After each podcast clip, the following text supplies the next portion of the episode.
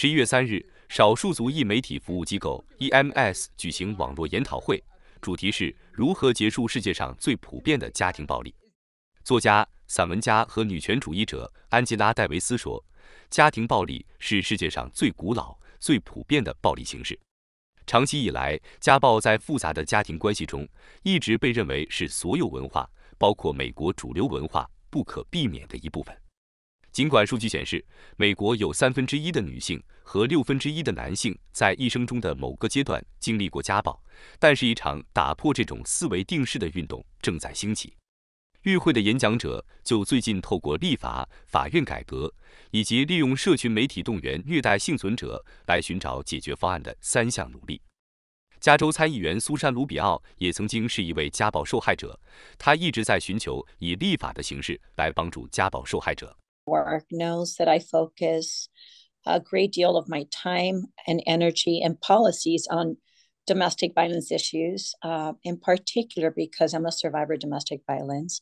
And since I started in twenty eighteen, um, I've made it my mission, one step at a time. Uh, the legislature moves very slowly. However, we have a good group of people that believe in keeping families safe. And I see some of my allies on this uh, Zoom call. 与会的 Tina Swithin 是一位性暴力的受害者，也是一个妈妈的战斗创办人，在所谓的五级离婚飓风中幸存下来。她讲述了自己如何利用社交媒体，让更多的家暴受害者如何保护自己。她在请不起离婚律师的情况下，给自己做律师，经历的漫长的法庭诉讼。她写的离婚一书，让她荣获二十位四十岁以下专业人士。他认为，法庭的限制令并不一定能够真正保护家暴受害者，往往还会给他们带来更多的伤害。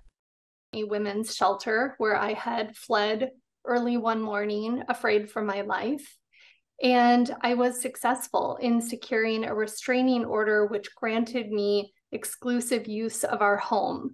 But within twenty-four hours of leaving the shelter and returning home, he violated the order and entered the house. There were no repercussions for his violation, and I learned that I could not depend on law enforcement or the family court system to protect. 与会的媒体记者和社工人员也对如何透过法律手段加大对施暴者的惩处，以及如何提供给受害者更好的保护和资源进行了讨论。